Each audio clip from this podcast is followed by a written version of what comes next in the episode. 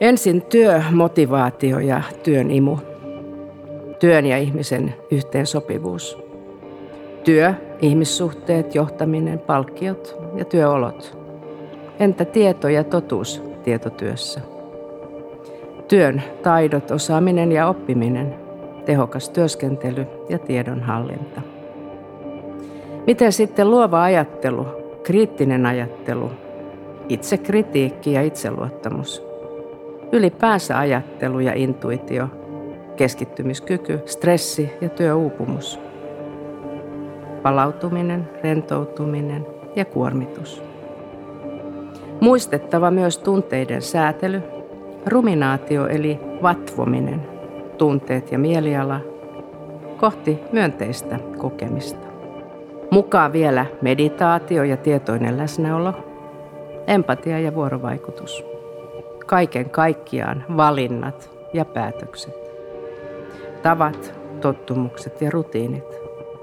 Työskentely digitaalisessa maailmassa. Prokrastinaatio eli vitkuttelu. Työ- ja vapaa-aika. Ja aivan viimeksi ajanhallinta.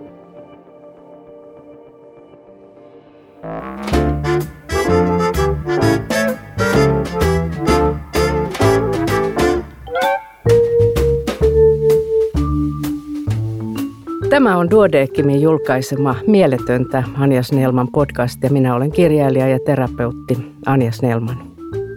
Tänään mun vieraanani on psykologi Sanna Aulankoski ja me puhutaan tuoreesta teoksestasi Tietotyön taidot. Tervetuloa Sanna. Kiitos. Me ollaan sun kanssa tavattu aikaisemminkin kirjamessuilla itse asiassa. Haastattelin sua myös työhön liittyvästä asiasta, työuupumuksesta. Sä olit tehnyt asiakkaan kanssa yhteistyössä teoksen Voimat takaisin. Oli hyvin mielenkiintoinen näkökulma. Ja sit sä olet muistakin aiheista, mutta työhön liittyen kirjoittanut myös tämmöisen suositeltavan teoksen kuin Törmäyksistä työn iloon, joka liittyy sitten haasteellisiin tilanteisiin työpaikoilla, joka on ehkä enemmän niin kuin ammattilaisten käyttöön. Mutta kaikista näistä teoksista voi kyllä sanoa, että näissä, näitä voi lukea ihan niin sanottu maallikkokin. Mutta kerros Sanna ihan ensi alkuun määritellään hiukan, että mitä kaikkea tarkoittaa tämä tietotyö?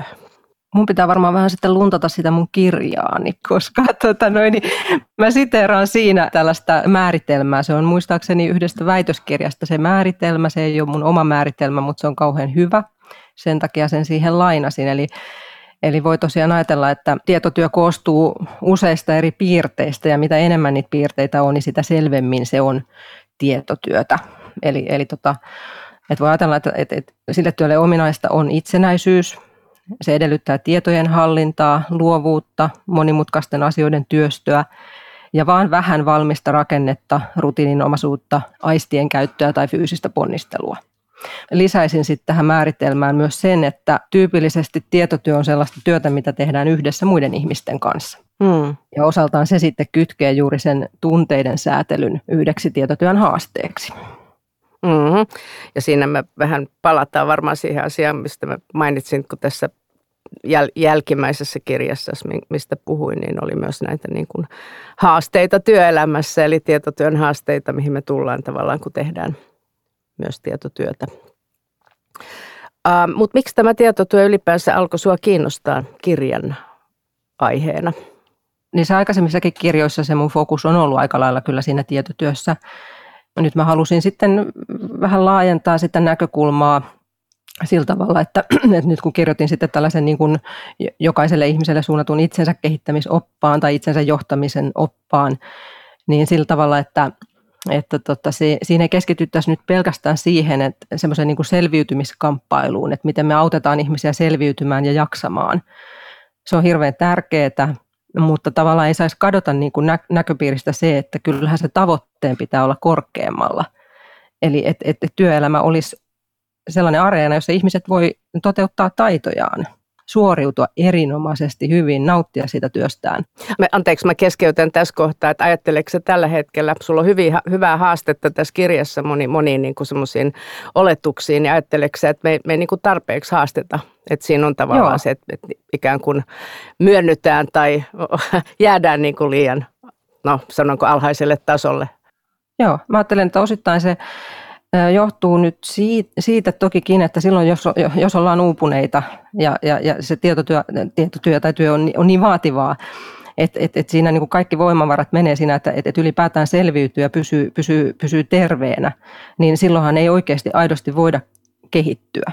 Ja sitten tä, tä, tästä mä tiedän, että kaikki ei ehkä pidä tästä mun ajatuksesta, mutta mun mielestä nyt korostetaan jo vähän liikaa tätä ja vähän epämääräistä itsemyötätuntoa ja armollisuutta. Ja siinä mielessä mä vähän nyt niin kuin haluan niin kuin kulkea vastavirtaan, uida vastavirtaan niin kuin sitä trendiä. Joo, tässä otitkin tämän jo esille. Mä ajattelin, tota, että tässä on muutamakin kohta, jossa sä purat oletuksia ja tämmöisiä niin kuin hyvin niin kuin helposti sanotuksi tulevia asioita, mitkä liittyy työhön tai sanotaanko itseohjautuvuuteen, itsekuriin tai tehokkuuteen. Me hypätään tästä nyt heti vaikka siihen, että mistä sä luulet, että se johtuu, että tavallaan me, me ollaan niin kuin ennen kuin ehditään mitään muuta, niin me ollaan tavallaan jo puhumassa siitä, että sun pitää olla armollinen itseäsi kohtaan ja, ja varo uupumista ja burnouttia ja Tämä on tietysti monimutkainen asia, koska todella burnout-diagnooseja niin kuin sataa tällä hetkellä ihmisille. Osittainhan nämä on sellaisia niin kuin vähän trendikysymyksiä, että, että aina tietyt, tietyt niin kuin ajattelutavat, käsitteet, ne nousee, nousee muodikkaiksi ja sitten niitä, niitä, niitä toistetaan. Ja, ja sitten jossain kohtaahan sitten taas ehkä nousee joku toinen näkökulma ja kysymys on vähän sellaisesta niin kuin aaltoliikkeestä, ja tota niin, niin, mutta että se, mut mitä, mistä tahansa niin puhuttiin, mistä tahansa näkökulmasta katsotaan asioita, niin, niin entistä enemmän olisi hyvä niin kuin määrittää niitä käsitteitä, koska silloin puhutaan helposti, niin kuin, niin kuin, me puhutaan toistemme ohi.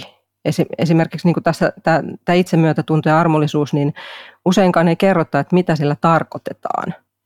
Ja mä en oikein saa kiinni siitä, kun on vaikea kuvitella sellaista ihmistä, joka olisi jotenkin niin kuin aivan liian ankara itselleen. Niin ne voisit auttaa mua tässä, että mä saisin vähän nyt tästä kiinni, että miksi, miksi siitä no, ollaan niin hirveän ehkä, innoissaan? Että...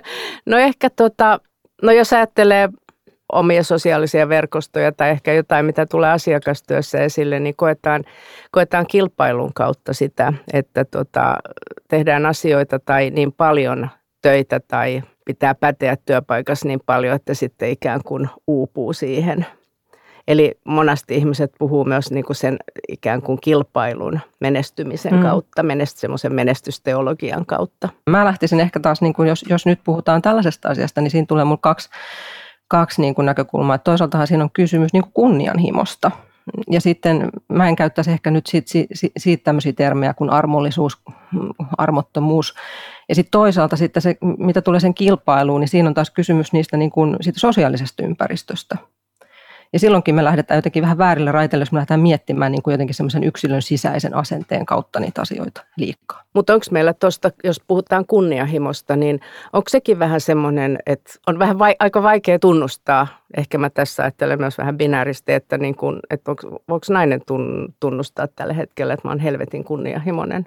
Ja mä haluan, mulla on saavu, mä haluan saavuttaa sitä, tätä ja tota – Musta onko tuntuu, se niin kuin että, että kyllä voi. Joo. Mun mielestä tuntuu, että ainakin nykyään, nykyään voi. Että voisi ehkä ajatella, että jotkut jopa jo saattaa kokea, että, että vähän niin kuin kuuluukin. Mm. Mä itse koen sen niin, että se on kyllä ihan luvallista. Mm.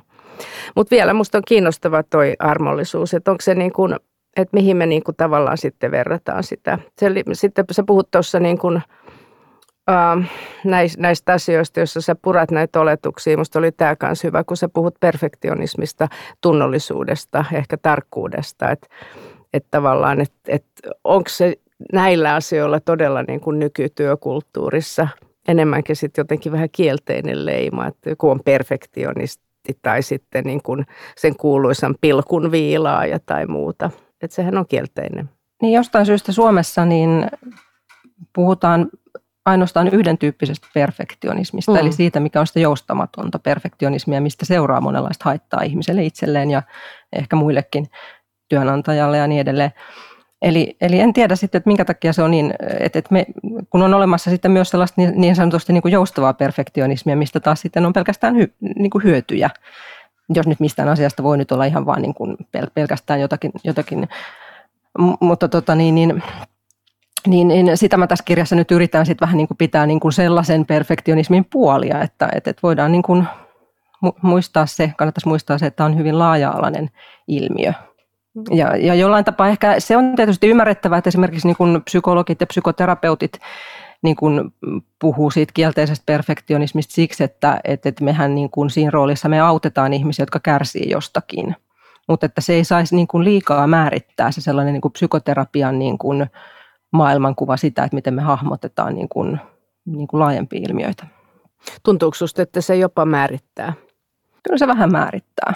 Kyllä me katsotaan, vähän, vähän tullaan semmoisen niin kuin ehkä sen negatiivisen kautta, kautta tota noin, niin, niin kuin lähestytään erilaisia ilmiöitä ja ja, mutta että kyllähän toisaalta sitten onhan nyt paljon psykologeja, jotka työskentelee sit siellä niin kuin itsensä kehittämisen ja organisaatioiden kehittämisen parissa, mutta, mutta sielläkin on nyt vähän tapahtumassa sellaista vinoutumaa, että, me, että ikään kuin kaikki on, on nyt vähän niin kuin, ka, kaikki on kerääntynyt tämän jaksamishaasteen ympärille kun voisi kuitenkin ajatella, että eihän sitä jaksamista, jaksamista tukemista tarvitse kaikkien tehdä. Kyllähän niin kuin joidenkin pitäisi voimavarat riittää siihen, että he auttaa ihmisiä kehittymään. Miten me sitten, niin kuin, jos ajatellaan tätä tämmöistä perfektionismia niin kuin haitallisena tai sitten niin kuin hyödyllisenä tunnollisuutta, tarkkuutta, niin missä me sitä opitaan sitten? Onko se niin semmoisia asioita, joita jos mä ajattelen, että mä haluaisin, että mun, mun lapset tekis asioita, mutta ei, ei sitten ikään kuin, niin kuin jähmettyisi siihen niin kuin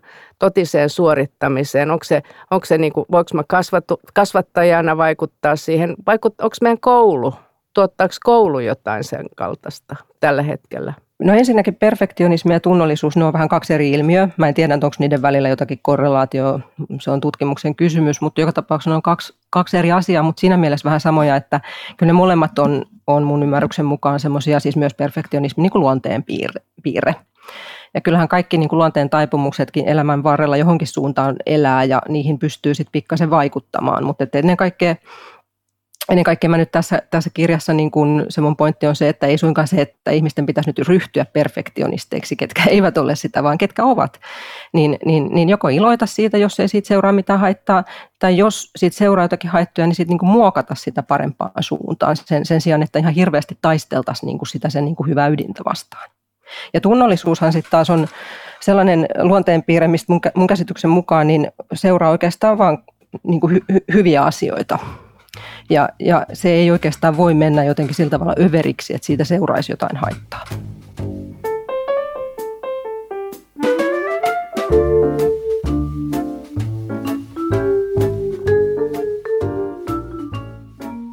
Sä puhut niin kuin, tietysti, niin kuin sä sanoit, että sit kun tietotyötä tehdään niin, sit, niin kuin yhteisössä tai et useamman ihmisen kanssa, niin sitten tulee tavallaan tunteet mukaan. Ja sä puhut mm. siitä, että äh, oletuksesta, että tunteet ja ajatukset olisi toisilleen vastakkaisia tai jotenkin, että tunteet olisi niin kuin syvempi ihmisyyden tai ulottuvuus. Juuri niin, että ne eivät ole ne vastakkaisia. Eivät ole vastakkaisia. Niin, niin. niin tota, mitä, mitä sä tällä kaikkia tarkoitat? Pohditaanko me usein niin kuin vastakkain näitä asioita sun mielestä liikaa? Joo, joo näitä laitetaan vähän niin kuin vastakkain, että on olemassa jotain tunneihmisiä, sitten on sellaisia, jotka ei ole tunneihmisiä, ne on sitten jotenkin semmoisia niin kognitiivisia tapauksia ja, ja, ja, ja sitten toinen, se, se on ihan niin kuin harhainen ajatus. Ja sitten myös se, että että ajatellaan, että tunteet on jotenkin semmoinen niin syvin ulottuvuus ihmisessä, semmoista jotain niin kuin tosi syvällistä ihmisyyttä, kun kuitenkin sehän on ihan niin kuin toisin päin tunteethan on meissä se semmoinen alkeellinen eläimellinen puoli. Ja se, mikä tekee meistä, meistä ihmisiä ja mikä tekee meidän tunteiden kokemisesta kompleksista, on juuri se, että meillä on eläimistä poiketen kyky ajatella abstraktisesti ja monimutkaisesti. Ja jokaisen tunteen taustalla vaikuttaa joku ajatus. Mm. Ainahan sitä ei tiedosteta, mikä se ajatus on, tai usein, useinhan ei ole yksittäisiä, vaan on erilaisia ajatusten niin kuin vyyhtejä mutta tota noin, niin ei, me, ei, me, ei, me olla niin, ei me reagoida niin kuin eläimet ilman, että siihen väliin ehtisi, ehtisi tulla joku ajatus tai uskomus sieltä niin kuin mielen syövereistä, mikä siis tarkoittaa vain sitä, että meidän mielessä on paljon semmoisia niin uskomuksia ja ajattelumalleja, joita me ei aina edes tiedosteta. Tuossa tuli mieleen pandemia-aika, nuo pari vuotta, jolloin moni teki sitä kaikenlaista työtä, myös tietotyötä itsekseen tai etänä – mitä sä ajattelet siitä? Onko se asia tullut jollain tavalla sulle eteen tai omassa elämässäsi merkki, riittäväksi ajaksi? Voihan ajatella, että tietyllä tavallahan se on sitten myös tehnyt työstä siinä suhteessa helpompaa osittain, että, että jos on ollut vähemmän sellaisia kontakteja, jotka, jotka sitten tota, on kuormittanut. Mutta tota, se on tietysti hirveän monipiippunen juttu, koska sitten taas toisaaltahan silloin myös sitten jää semmoiset inspiroivat kohtaamiset niin kuin vähemmälle, kun tehdään etänä ja yksin, että, että varmaan monenlaisia vaikutuksia riippuen ihmisestä ja tilanteesta. Sä sanot, että vaikka tarvitaan sekä kykyä hyväksyä itsensä, että kykyä kehittää itseään. Sanot, että jälkimmäistä on tarpeen painottaa ja siksi, että perusolemukseltaan ihminen on aika laiska, itsekeskeinen ja irrationaalinenkin olento. Seisotko tämän takana, että onko seison, se itse, seison, itsen kyllä. hyväksyminen, että hyväksytäänkö me niin kuin liian helposti kaikki? Mä jotenkin olen sillä tavalla optimistinen, että kyllä mä ajattelen, että, että vaikka varmasti on ihan totta, että, että jollakin ihmisillä on huono itsetunto ja, ja silloin voi olla niin kuin vaikea hyväksyä itseään niin kuin kaikki ne puutteineen ja hyvine puolineen niin kuin kokonaisuutena, niin kyllä mulla jotenkin semmoinen usko on siihen, että, että kyllä me ihmiset ihmiset sillä tavalla niin kuin osataan niin kuin rakastaa itseämme ja tykätä itsestämme ja pitää puoliamme niin, että et, et useimmilla kuitenkin se haaste on se, että meidän pitää vähän niin kuin enemmän vaatia itsestä, itseltämme ja tsempata ja muistaa se, että et itseltämme nimenomaan voidaan vaatia, ei niinkään muilta ihmisiltä. Mutta silti tota, useinhan me käsitetään myös, tämä liittyy tähän itsearmollisuuteen tai kaikkeen muuhun, että sitten me, me ka, joka toinen – kirja on melkeinpä nimeltään jonkinlainen selviytymisopas, joka sisältää jo semmoisen ajatuksen, että me ollaan lähestulkoon niin kuin raatoja, että meidän täytyy vielä niin kuin jotenkin kaivautua ja löytää uusia keinoja selviytyä. Niin tota, ja sitten tietysti koko ajan mörkönä ja puheena tämä uupumus ja, ja ehkä niin kuin semmoinen ahdistusmasennus, mitä työelämä nyt voi tuoda ylipäänsä monimuotoisuudessaan, niin tota, miksi, miksi meillä on semmoinen tunne tästä selviytymisestä koko ajan? No tämä työuupumus on aivan todellinen ongelma. To, Et kyllähän se, että mm. siitä paljon kirjoitetaan, niin se, se oikeasti johtuu ensisijaisesti siitä, että se on iso juttu. Mm. Että tota, niin, niin, kyllä mä näin ajattelen, että se on niin kuin siinä se suurin syy. Mm. Mutta entä toi selviytymis, semmoinen moodi?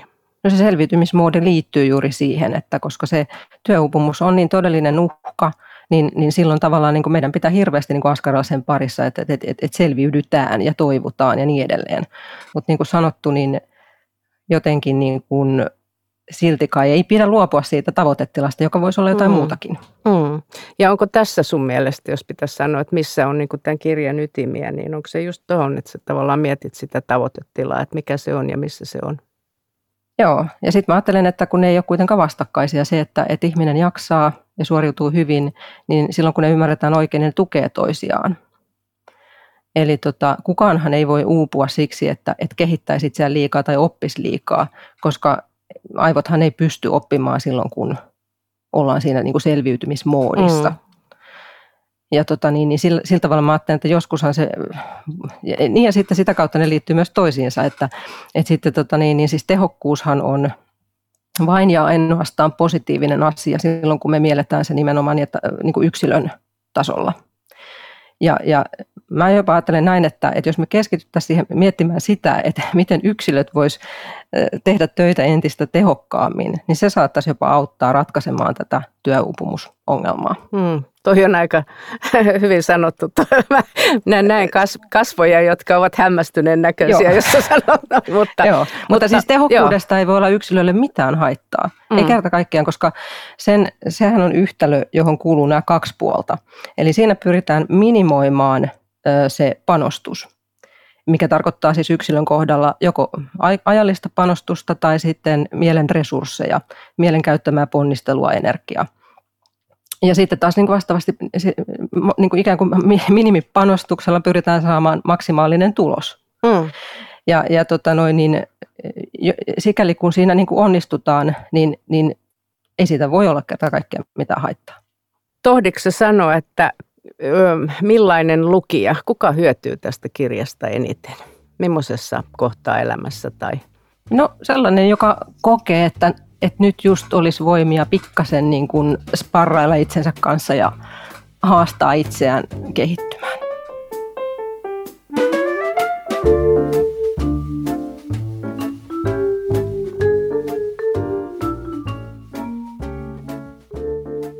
Joskus jo fiktio voi kertoa jostain aiheesta, tässä kohtaa esimerkiksi työstä, sellaisena kuin tässä kirjassa se esitetään, niin tavalla, joka ei ole niin kuin tietokirjalle mahdollista, niin mikä, mikä taide, luomuskirja, elokuva tai muu sun mielestä käsittelisi tätä tietotyöaihetta jollain tavalla?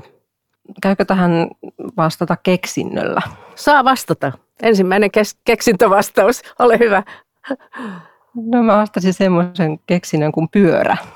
Okei. Okay. Tota, Tarkoitatko pyörä nyt on... pyörää vai polkupyörää vai ylipäänsä pyörää? ihan vaan pyörää. Hyvä. Joo, pyörää. Ja pyörä on, tota, niin, niin se on ollut erittäin tota, mainio keksintö aikoinaan ja, ja, ja käyttökelpoinen. Ja se jollain tavalla niin symboloi mulle semmoista niin kuin tehokkuutta ja minimalis, minimalismia. Ja, ja onhan pyörä siis niin kuin kerta kaikkiaan sujuvoittanut ihmisten, ihmisten elämää monella tavalla. Ja sitten tässä tulee vielä semmoinenkin linkki, että tämä on toki kulunut kulunut vertaus, mutta, mutta, mutta sellaiset vanhatkin vertaukset joskus on ihan hyviä. Eli, eli, eli onhan eräänlainen tehokkuuden vastakohta se, että, että keksitään pyöriä uudelleen. Niin se on ihan ajankohtainen ja se, siinäkään ei kannata, niin se on, ei kannata yrittää keksiä mitään uutta, uutta vertausta tähän, koska on olemassa jo hyvä. Ja, ja, ja tosiaankin niin ky, kyllä se on niin tärkeä taito osata erottaa, että mikä on sitä niiden uudelleen keksimistä ja mikä on sitten niiden mahdollista parantelua. Ja se paranteluhan ei välttämättä ole mitään tehotonta toimintaa, tosin voisi olla sitäkin, koska eihän kaikkia pyöriä tarvitse edes parannella. Ja, ja useinhan sitten tietotyössä, niin, kun ne pyörät on niin abstrakteja, niin, niin, niin, tota, niin jo se, pelkästään se, että me osataan niin kuin löytää niitä, me jaksetaan sieltä tietomassan niin kuin seasta etsiä ne pyörät ennen kuin me lähdetään niin kuin kehittelemään niitä uusia, joko parantelemaan tai kokonaan keksimään, niin, niin tota, ehkä siihen mä haluaisin niin kuin kannat, kannustaa ihmisiä. Se on niin kuin viitseliäisyyttä ja se on yksi, yksi tapa myös kehittää tehokkuutta niin kuin vähän niin kuin ehkä laajemmassa perspektiivissä niin kuin koko ihmiskunnan tasolla. Kiitos. Nyt me kaikki keksitään pyöriä uudelleen tämän jälkeen. Mutta seuraavaksi me myös täytetään hetki tämän podcastin ystäväkirjaa. Ootko valmis, Sanna? Joo, kyllä.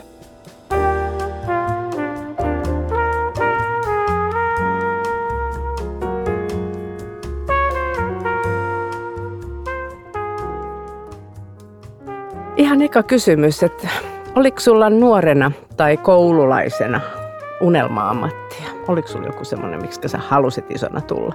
Nuorena mulla oli haaveena ryhtyä graafiseksi suunnittelijaksi. Saanko kysyä, että mistä se tuli?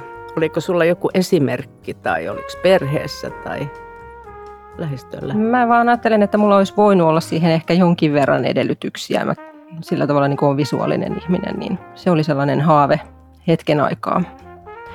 Ja sitten se oikeastaan jäi siihen, että, että tota, ne pääsykokeet oli psykologiaan aikaisemmin ja sitten sille tielle mä jäin. Okei. Okay.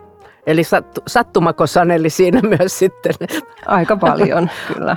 Millä kolmella adjektiivilla se kuvaisit itseäsi? Kyllä mä oon aika mukavuuden halunen ja, ja, ja sitten siihen liittyen niin mä oon onnistunut mielestäni kehittämään itsestäni kuitenkin melko tehokkaan tässä niin kuin työnteossa. Ja tota, kyllä mä aika tunnollinen oon. Hmm. Minkä taidon sä haluaisit vielä oppia? Ehkä sellaisen taidon, että, että aina ei tarvitse sanoa, mitä ajattelee. Okei. On, onko sulla uutta tai vanhaa mottolausetta? Onks ei ole mottoa. Ei, ei ole mottoa. Ei, motto. ei ole mottoa. No mikä on sun lempivuoden aika? Onko sulla isoja eroja siinä, että miten, sä, miten tehokas tai jotenkin energinen tai ulospäin suuntautuva olet jonain vuoden aikana? En mä tiedä, onko siinä eroja, mutta jollain tapaa mä tykkään kevästä ja syksystä molemmista. Ne on jotenkin kivoja semmoiset siirtymäajat. Eli ilmeisesti nyt, kun tehdään tätä tästä toukokuun loppupuolella, niin on hyvä. Tämä on aika ihana aika. Ihana aika. Hei, kiitos Sanna, että sä olit mun vieraanani tänään.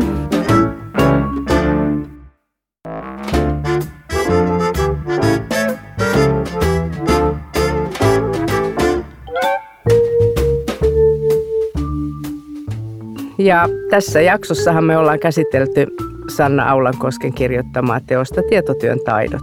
Tässä voit ostaa tämänkin teoksen Duodeckimin verkkokaupasta osoitteesta duodeckim.fi. Ja kaikki tämän podcastin kuuntelijat saavat Duodeckimin yleisistä tietokirjoista 30 prosentin alennuksen koodilla podcast.